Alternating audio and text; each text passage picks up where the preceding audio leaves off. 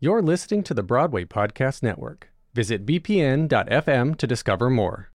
She is messy, but she's kind. She is lonely most of the time. You're listening to My First Time, a miniseries from The Ensemblist, the only podcast that shows you Broadway from the inside out. I'm Mo Brady. She is gone, but she used to be mine.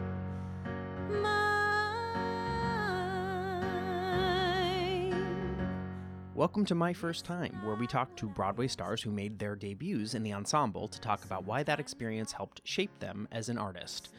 As they've descended the title pages of our playbills and descended the towers of backstage dressing rooms to floors closer and closer to the stage level, I'm curious as to whether they've considered the time doing ensemble work as formative or merely a stepping stone to bigger and better things. No bones about it, Shoshana Bean is a force. She's a recording artist, having released four studio albums. She's mastered the art of social media, creating and participating in striking collaborations on YouTube and Instagram that feature her powerful voice. But she's a Broadway girl by heart, and she's receiving acclaim for her portrayal of Jenna in the Sara Bareilles musical Waitress. But before Waitress, before Beaches, before Wicked, Sho made her Broadway debut in a little show called Hairspray. Here's our conversation. Tired of toughing up when she's bruised and guts used by a man who can't love. Hi. Hi. Will you introduce yourself and tell us um, what you're currently doing on Broadway? My name is Shoshana Bean, and I currently have the beautiful good fortune of playing Jenna in Waitress on Broadway. But this is not your first time on Broadway. So take us back to uh, when did you make your Broadway debut? 2002 in the big fat glorious hit that was Hairspray. How long you been in the city? What was your performance career, professional career up to that point? Um, I'd been in the city since '99, so I guess o- almost three years. It was like two and a half years, I think, uh, before I booked Hairspray. And at that point, uh, right when I got to the city, I got Godspell, which was an off-Broadway show. So I did that for lasted almost about a year, and then I then then it was the hard times. I went on the road real quick with a show called Leader of the Pack, but mostly it was like working at Equinox, working at uh, Cornell Medical as like a terrible secretary, working in restaurants, singing backup for artists. It felt like a long time and it felt like a lot of sort of like near misses. I really, really believed that Mamma Mia was going to be my Broadway debut. And then Hairspray happened. How did that first? How did you first encounter Hairspray? I first encountered it. Uh, my first audition was actually for like one of the readings or workshops, and I, they actually had me come in for Tracy. Okay. And at that point, obviously, I wasn't right, and they weren't interested. So when that Broadway auditions came around for an ensemble track that would understudy, I was in California, and I told my agents, "No, I'm not." Going in for that they weren't interested in me before why did they want me to come back now i'm not flying across the country to go in for this show and then in the same day or the next day, I got a call to come in and audition to sing backup for Mary J. Blige. And I was like, for that, I will get on a plane and cross the country.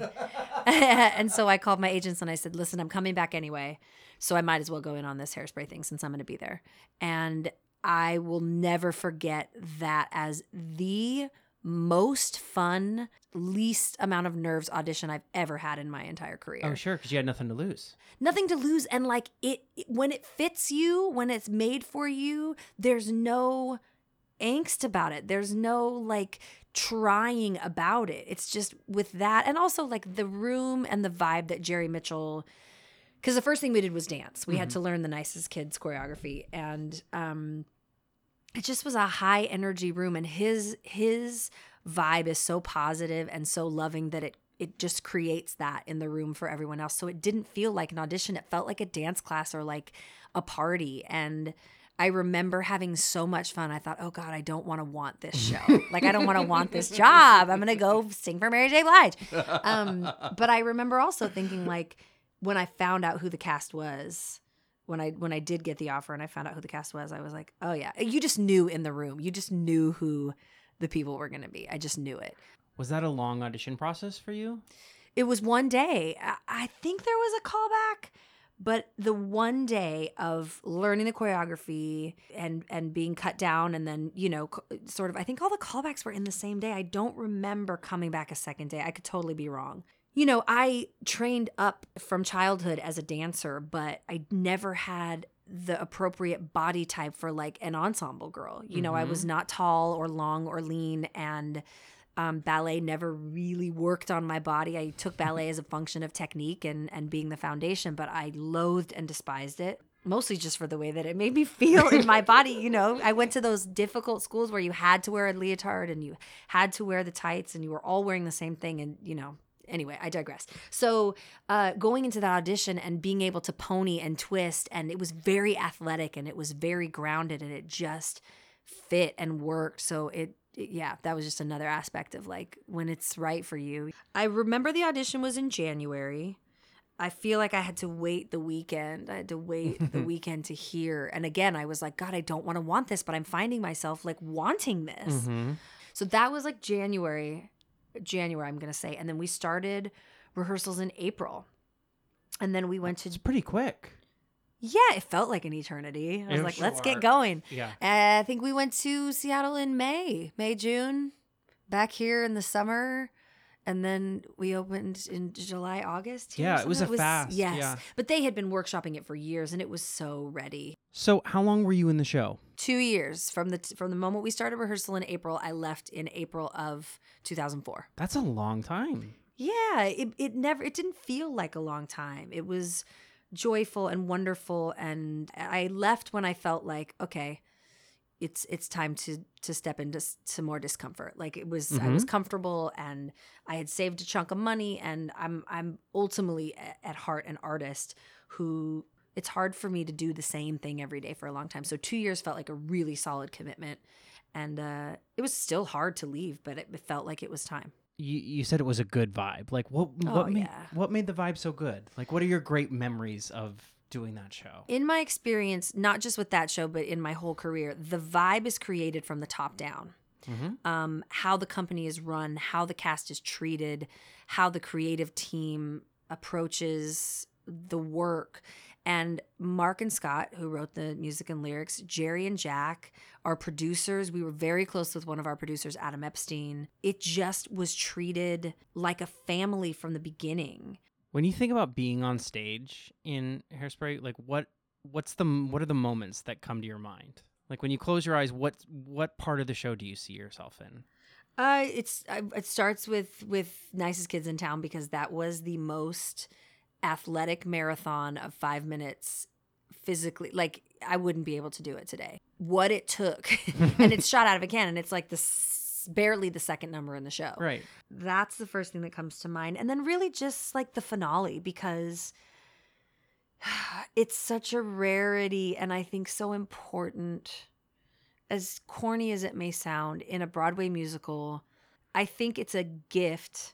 And the reason why people love musical theater when a show ends with the entire cast on stage, an upbeat up tempo, big singing, and confetti. Like, you can't leave that show not feeling great about who you are. And it was an important time. It was, we were right after 9 11. We celebrated the one year anniversary, like right after we opened. It was so soon. This city was still a ghost town. It was still wearing the literal dust and the shock of what happened. It was still kind of walking around uh, scared and sad. And we, every fucking time, I like to believe that we provided our audiences with some joy and some healing in, in a crucial time. And you know we felt that and we felt that responsibility and the pride of being able to do that and and the, I, I think the finale you know we gave people the grieving moment and i know where i've been or the the kids that were on stage at that moment gave them that and then we gave them you know just a big heart wrapped up in a big pink bow at the end What are your strongest memories of life backstage? oh my god life backstage at hairspray was eh, never a dull moment no one two three four five, eight women and we called it the airplane hangar i don't know why we called it an airplane hangar because it wasn't a hangar a hangar would would would connotate that we were in a big space Mm-hmm. it was narrow and it was long so i think we meant an airplane aisle is more like what it felt like. So just, you know, girls, girl time. I was flanked by two of my best friends. I'm tired. I'm in the middle of two shows. Forgive my tears. Uh, I had Camila on my left and I had Michelle Kittrell on my right. Two two people who are my family today. So um, I just remember a lot of laughter, a lot of moods. You know, women and the you know were high emotions. While we were very Jack at the beginning. I remember one day early in rehearsal, he asked us who we were in the ensemble. What are our names? What's our backstory? Where are we like? And we had no answers, and we were mm, mortified and humiliated. So we went away and came up with such intricate, interwoven backstories. To the extent that we made a movie, we made a yearbook. Mm. Like, what was your story? What was your character? well, me, I was Shelley Shore, a wits, but I was hiding my Judaism because obviously in the '60s on the council, that would ne- they would never allow a Jew on the council. Blacks, Jews, no one's allowed. Sh- uh, Sketch Shore was my brother, and I was having a relationship with a black boy. No surprise there. um, with Eric Anthony's character of Duane Reade. Of the who- of soon to be the creator of the founder of the drugstore chain. Yeah. Oh, Um, it creates layers and it creates Oh, like, yeah. interactions on stage. we that- lived those layers and those interactions on stage Yeah. fully. What are some of the lessons that you remember taking away from either kind of more seasoned actors Yeah. or production? Yeah. Yeah, that's easy. Uh, Hairspray was my foundation. It laid the foundation for the type of, of performer, the type of cast member and teammate that I am, the type of lead that I am. I learned again from the team how to set a tone. Being someone that now creates teams to make projects happen, to produce shows of my own and for other people, and to understand how the tone of collaboration and respect is set, how to create a family, which I think is really important. Um, and I learned from Harvey and Marissa how to be a leader, how to take care of people, and how to again set the tone and be and be the head of the machine. And I, I that's all that was all hairspray, and it was important that that happened because the next thing I went from being an ensemble member to being a lead, Right. and uh, I didn't have time with Idina like that to learn from her in that way. So I was grateful that I had had learned for two years from Harvey and Marissa and been like, you know, been able to take that one block down. um, Do you remember anything specific that they did or a series of things that either of them did that just stuck they were you? just connected to us. I think in my mind, stars or leads were separate from us, and we were never separate from them. Harvey's door was always open. He, you know, lured us in with treats and and candies and cookies, and it was just an open door policy. And Marissa was always, you know, checking in and and you know,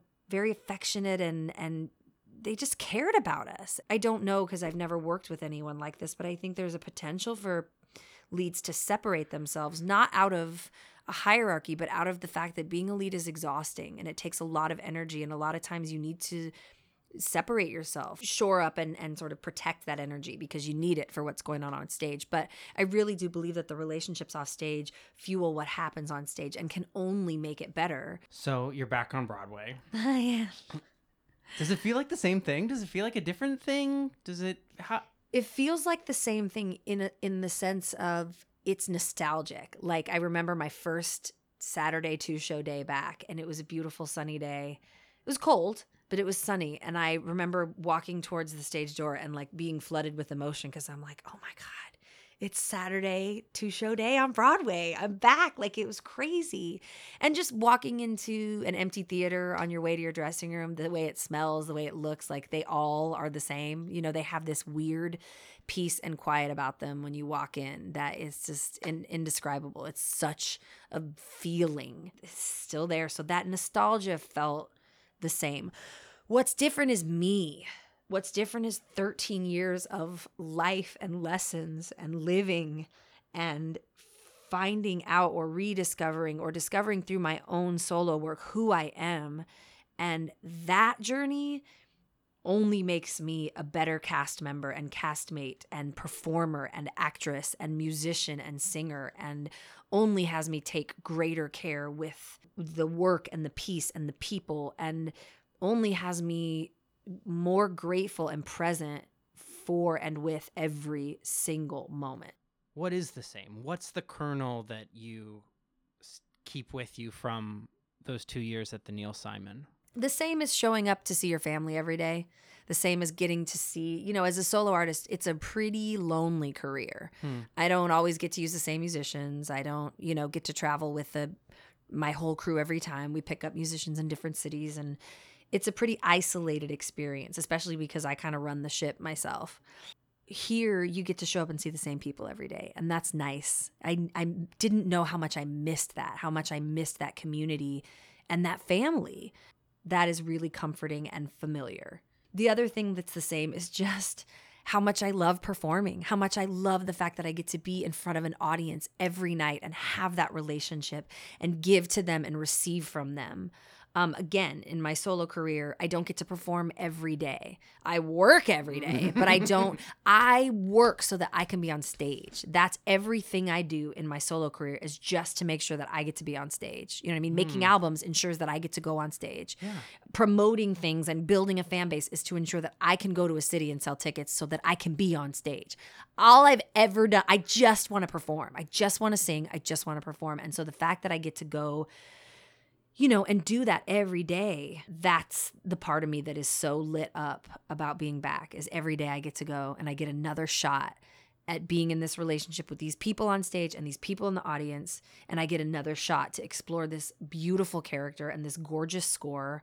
I mean, that's the kernel in all the shows. I've been lucky enough to play with extraordinary people as an extraordinary character um, every time since being back and doing waitress it just has all come flooding back to me. You know sometimes people will tell you at a very young age who you are who they think you are and where they think you fit. Because usually it's in an educational setting and it serves their purposes for the shows they're choosing. It serves their purpose to be able to categorize you and know where they're going to put you. I implore you not to let anyone tell you who you are. Um, don't type yourself out. Uh, don't pigeonhole yourself just because it feels safer or because someone else gave you that idea. Um, you know, I was told that if I didn't change or alter certain things about myself, I would never be an ingenue or a, a leading lady, or I'd have to wait till very, very late in my life and career to be a leading lady. And now I'm three broad, three, all three of my Broadway shows. I've been lucky enough to play an ingenue in those shows. Tracy Turnblad is an ingenue. She's a non-traditional ingenue. Elphaba is an ingenue, non-traditional. Jenna, same thing. But I didn't have to change anything about myself. If anything, I was called to mine deeper and be more of actually who I am. So I just want to make it my mission to just shout from the mountaintops, like be who you are. Find it, figure it out, own it, be proud of it, and lead with that because there will be a place for you. And it's going to be, like I said about hairspray, there's going to be a fit that is so perfect for you. You're going to feel it with every fiber of your being and all through your body. And you're not going to have to feel like you're fooling people or playing pretend. It's just going to be the right fit and it's worth the wait.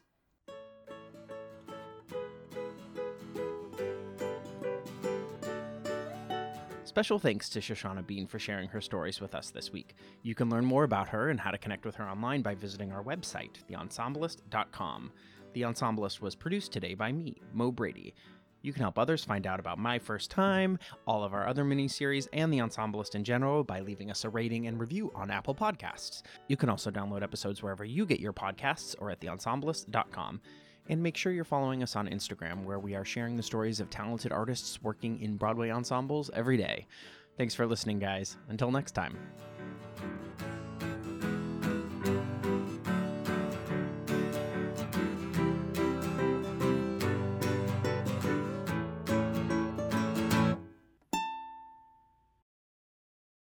Hey, it's Leslie Odom Jr. here on the Broadway Podcast Network to tell you about the Rise Theater Directory, a program of Maestra Music. Rise is a national online resource designed to connect and empower backstage and administrative and creative theater professionals from underrepresented backgrounds.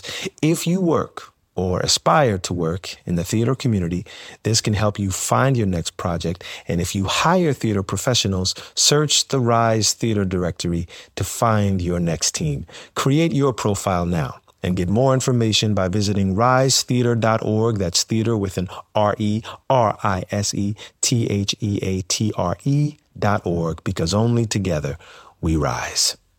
Hi, y'all. This is Kristin Chenoweth. Hi, I'm Gloria Estefan. This is Sara Bareilles. Hi, I'm Patty LuPone. This is Lin Manuel Miranda. You're listening to the Broadway Podcast Network.